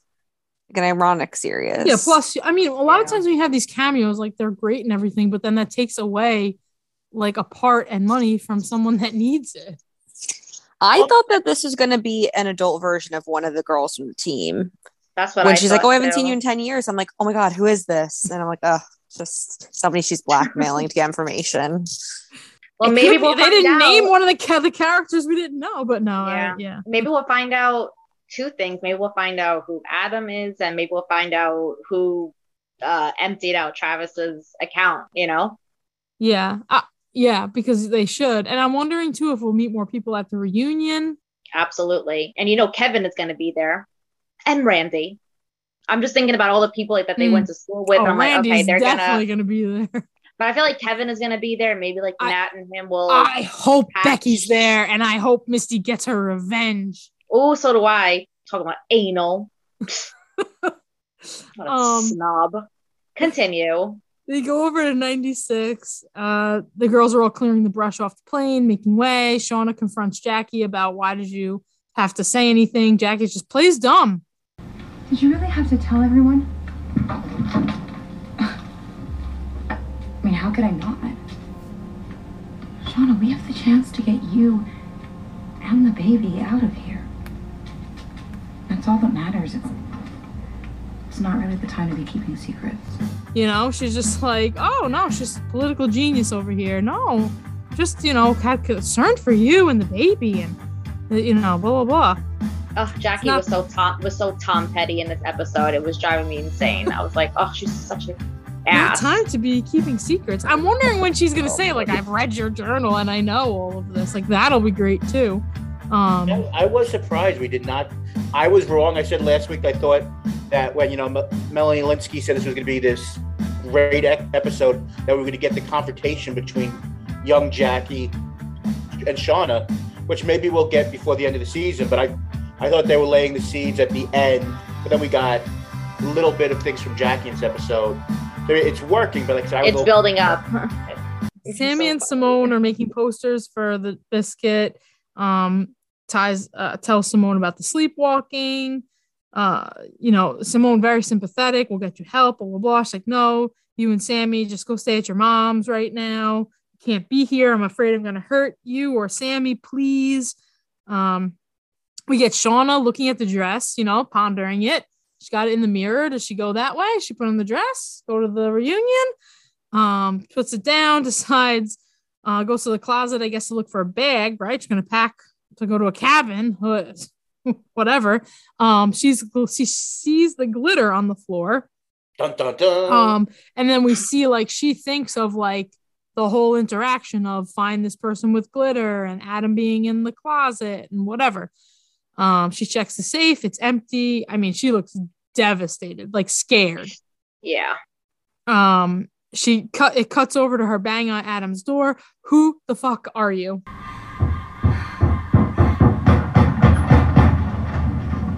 Who the fuck are you? And we don't know because we don't go back to that. It goes to 96 and everyone's hugging Laura Lee, saying goodbye, getting ready for her departure. The coach tries one more time to get her to stop. She says, no, this is my purpose. And Nat is there and hears her say this, right? If we talk about purpose. She straps her little teddy bear Leonard in there. Just me, you and me now, Leonard. Starts the engine, goes down the runway. Makes a Back to the Future reference, yep. And I was like, yes, yes, yes. It's we need to get to 55, just like Back to the Future. And then once you're there, you can't go below 50, like speed. Sorry, I shouldn't say that part, but that was good too.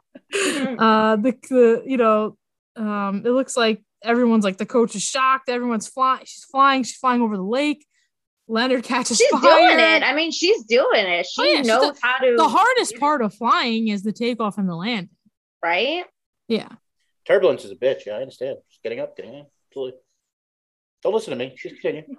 So, it seems like Leonard catches fire, or the seed, or whatever. Hey, Leonard. Laura Lee holds her cross.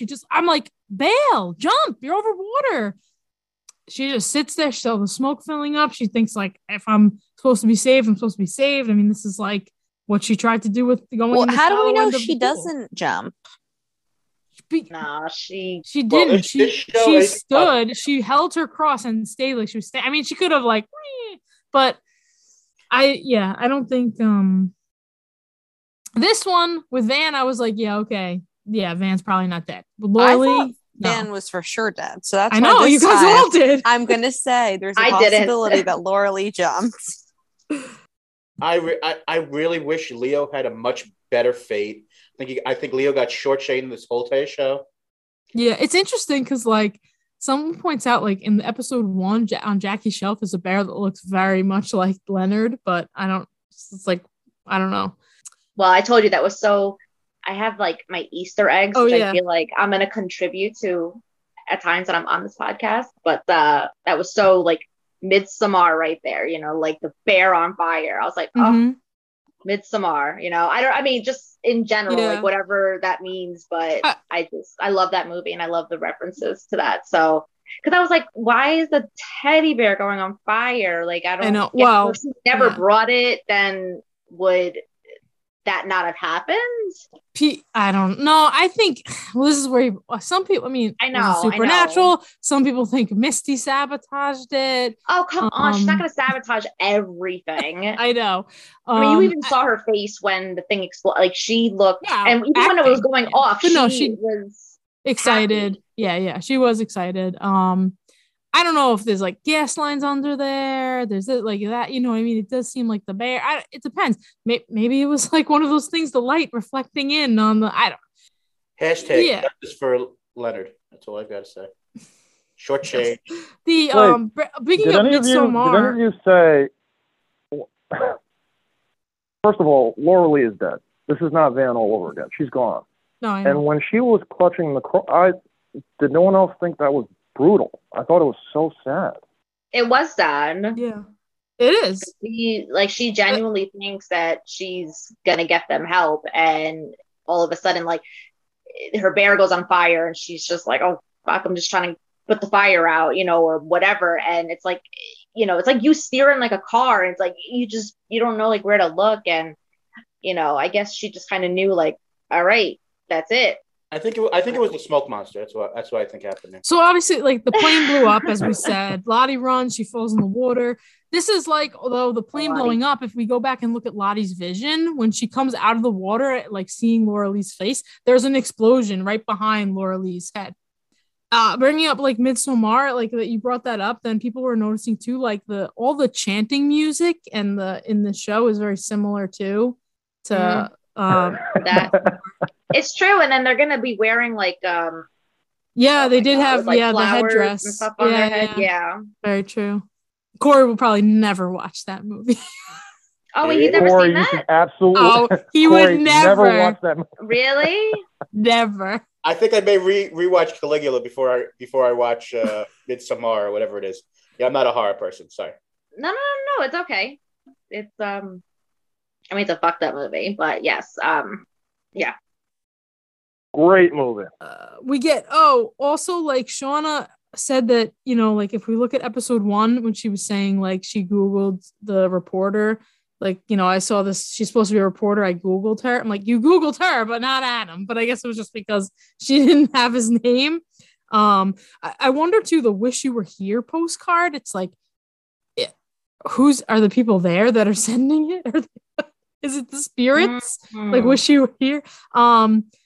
The symbol, people were pointing out, like, is it a trigonometry thing? Is it like, or is it a map? Is it? Oh, yes, like the teacher who thought they should have been sucked at trigonometry. She's behind all this. Yep. Yeah. Well, there's a lot of trigonometry references, and it is like similar to, you know, that's trigonometry. Cosecant, secant. Like they, you know, I've brought that up a lot. So really, it looks like a map. Like the triangle is the mountains, the circle is the lake. Oh wow. It's interesting. So before we get to our wonderful reviews, which we love getting every week, and hopefully some more 5-star reviews, was Melanie Lynskey correct, and was this episode a masterpiece? Yes or no? Was this episode a masterpiece, or we got false advertising? Corey, like why are you such a hater though? Because I love it. So was it a masterpiece? Yes or no? If she thinks it was, then it was to her. Was it you? I think I like the whole show as a whole. I really liked it. Yeah. I hate when it ended. I was like, oh, come on. We were right at the crux of her. Well, it's the first, if you think of it, it's the first person who genuinely gets killed, like in their group, right? So mm-hmm. that's one. So, you know, Van was saved, and then now someone else has to go. And Laura Lee is the first person to go in a not a genuine way, but no one killed her, you know, as far mm-hmm. as we know. And I will say when Melanie Lynskey said like, oh, I'll definitely be like scrolling Reddit after this episode, then one of the creators, Ashley Lyle, was like, oh, yeah, let's do it together, especially after 109. So she thinks 109 maybe is which is the next episode, right? Okay. Yeah. Well, I did pick up on some things that I just quickly wanted to say because when the plane explodes, Travis is holding Jackie. Right. That's right.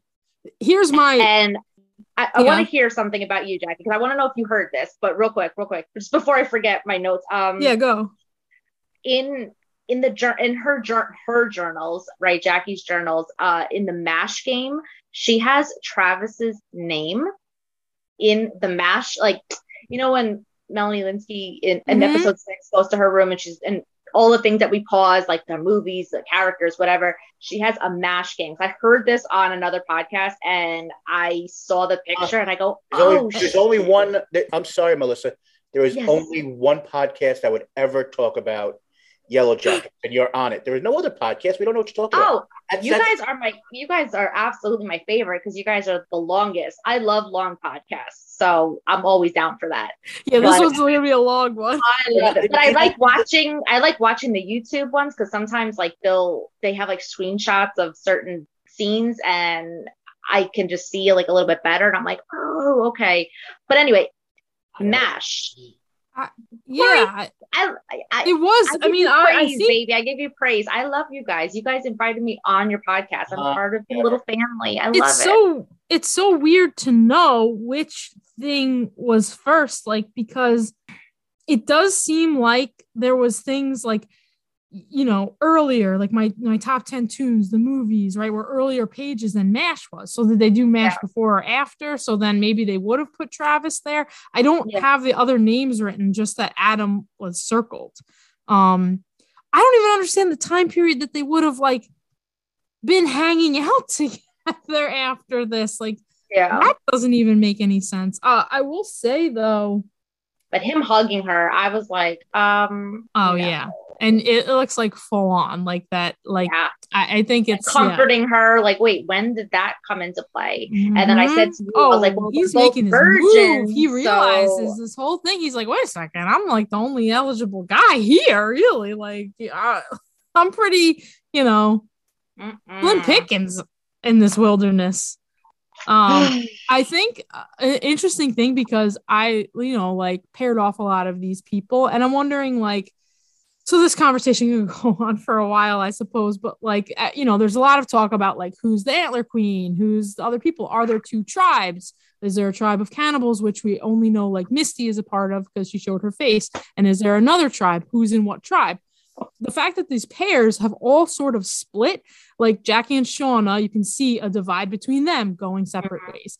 You could see after what happened with Van and Taissa. And I also found it interesting. Taissa still went in the attic, didn't even want to stay by Van. I mean, I know they were keeping the whole thing a secret, but you could picture them going opposite ways after what happened.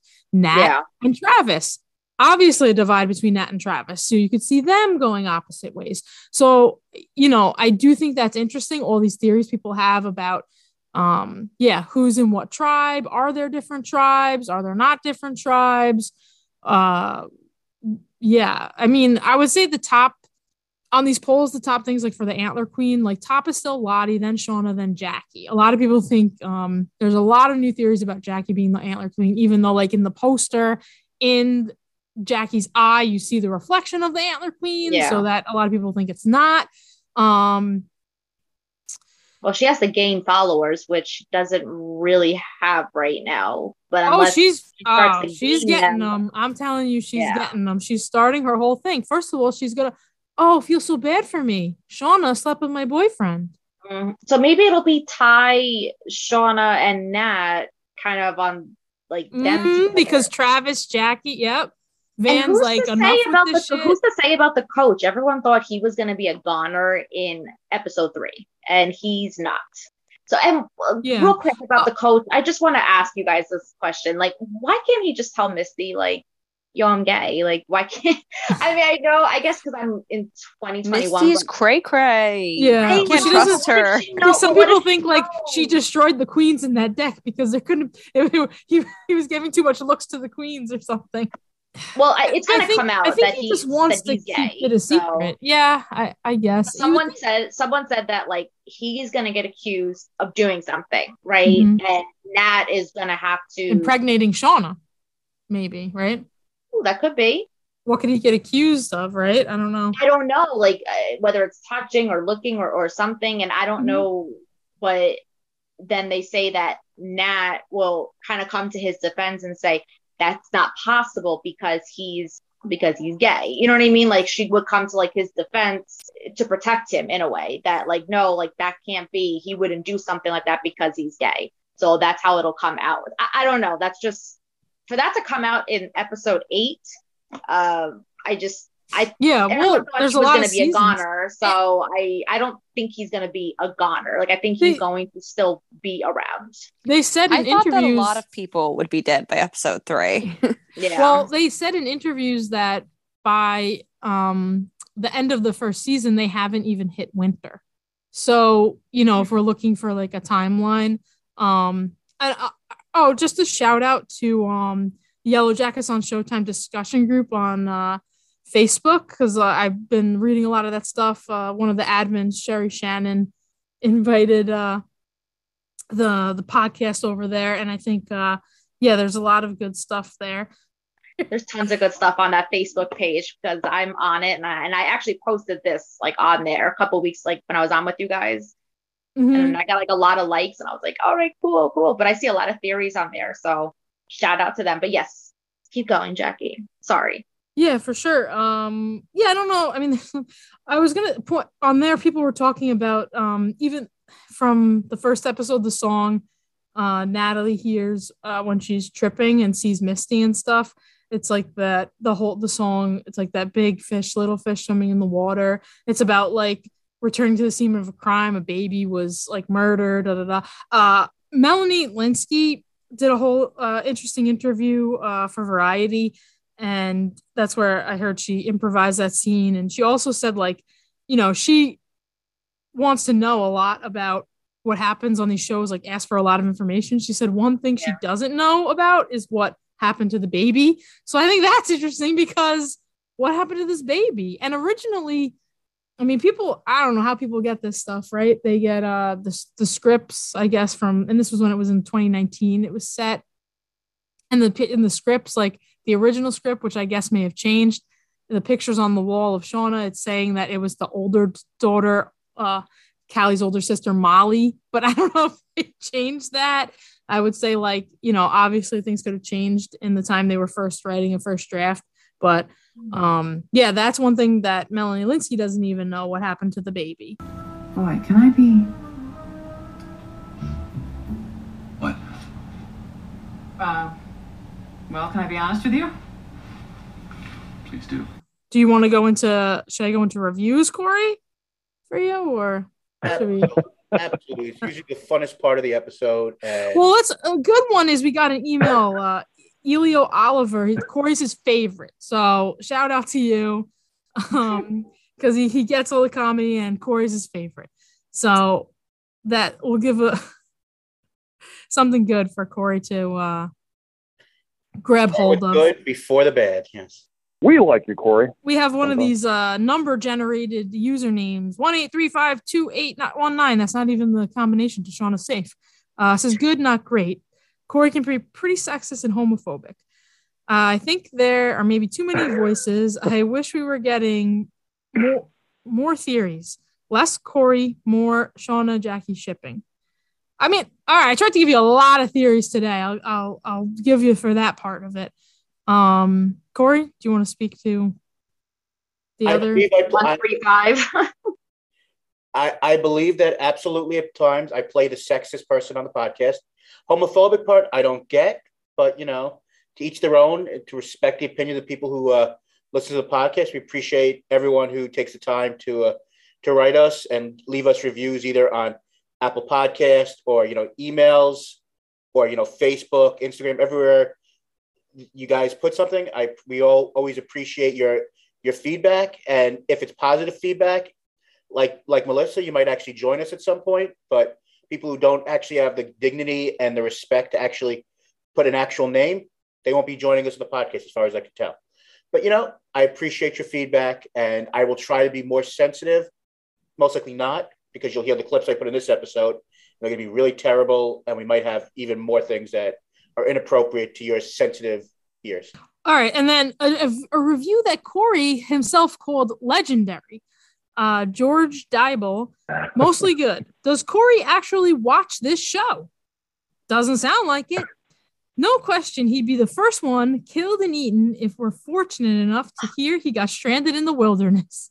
Thank you, George, for your lovely comments, and hopefully I can confirm that Corey watches the show. We have watched a few episodes together, so I know that he watches. Clearly does watch the show. I don't know how much he was listening to our discussion today, but he definitely watches the show. Yeah, and of course, that was right before Jackie spoke. That was Rachel, and anybody wants to go and say nice words about Rachel, we appreciate.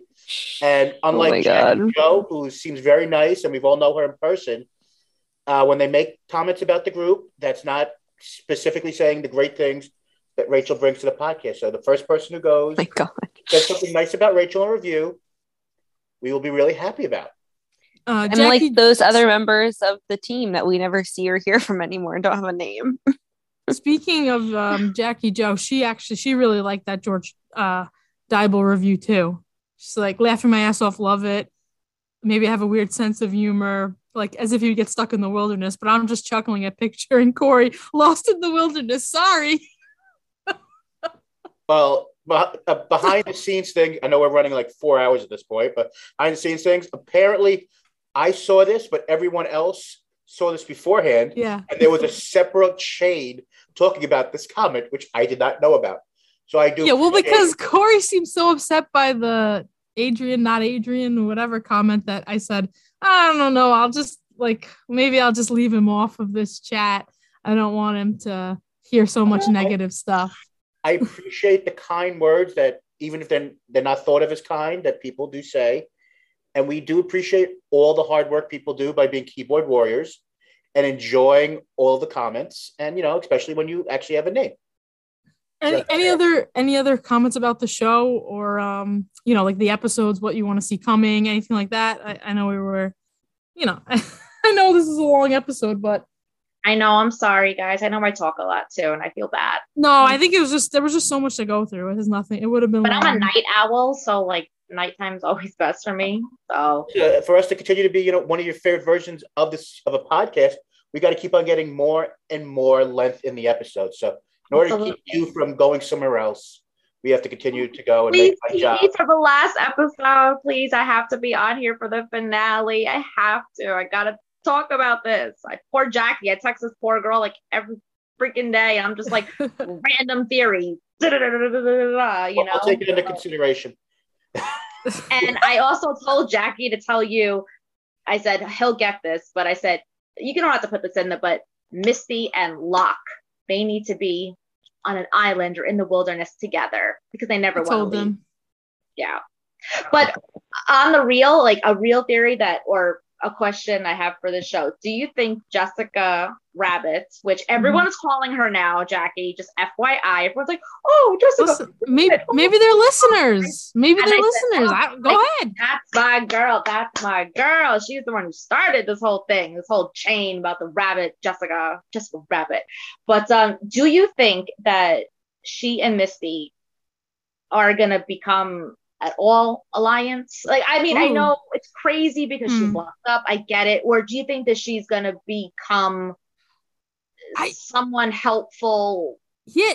It's so hard to, this is the thing. Cause like Misty's epic. We don't want anything to happen to Misty. So she's got to, I don't know, Taissa can smooth it over somehow or what? Does she realize like, oh wait, these people are after you, but how can you forgive?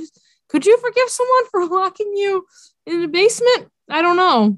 No, I don't think Jessica Rabbit would ever trust Misty. I think that as soon as Misty like unshackles her, she's going to try to make a run for it. Yeah, but then Misty's going to kill her. Also, what Misty is doing is crazy. I mean, that's true. Oh,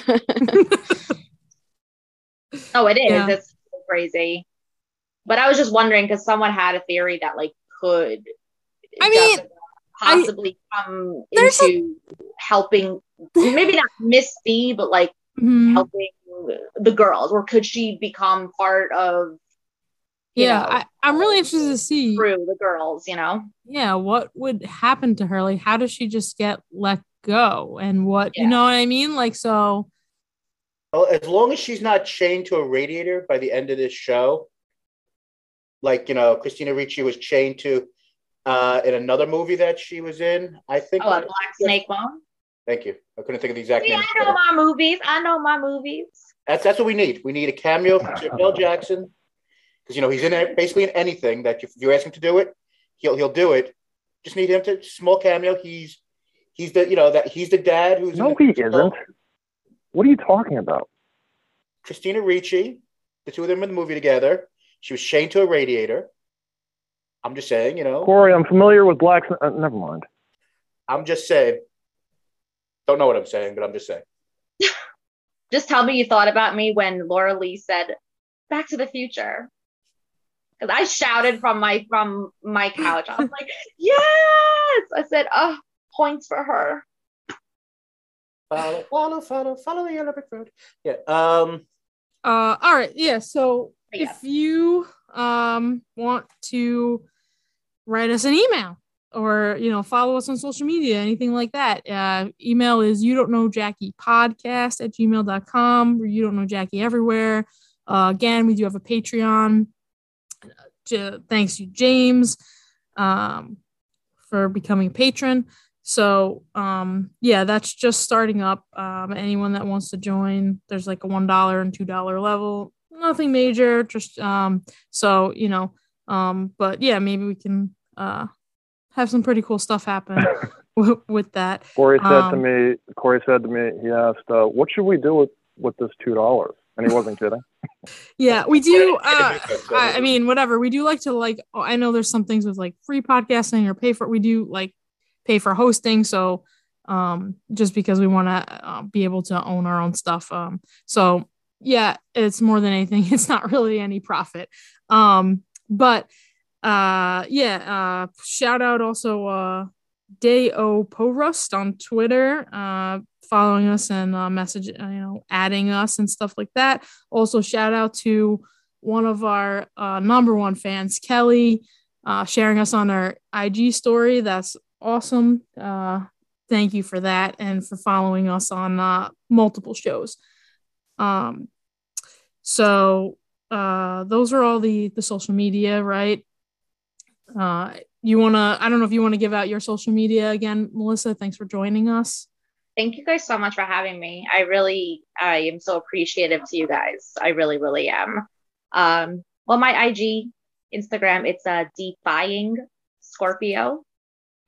And I know I have my movies on my friends, but since I don't really have it up yet, I will put that aside. But yes, Defying Scorpio.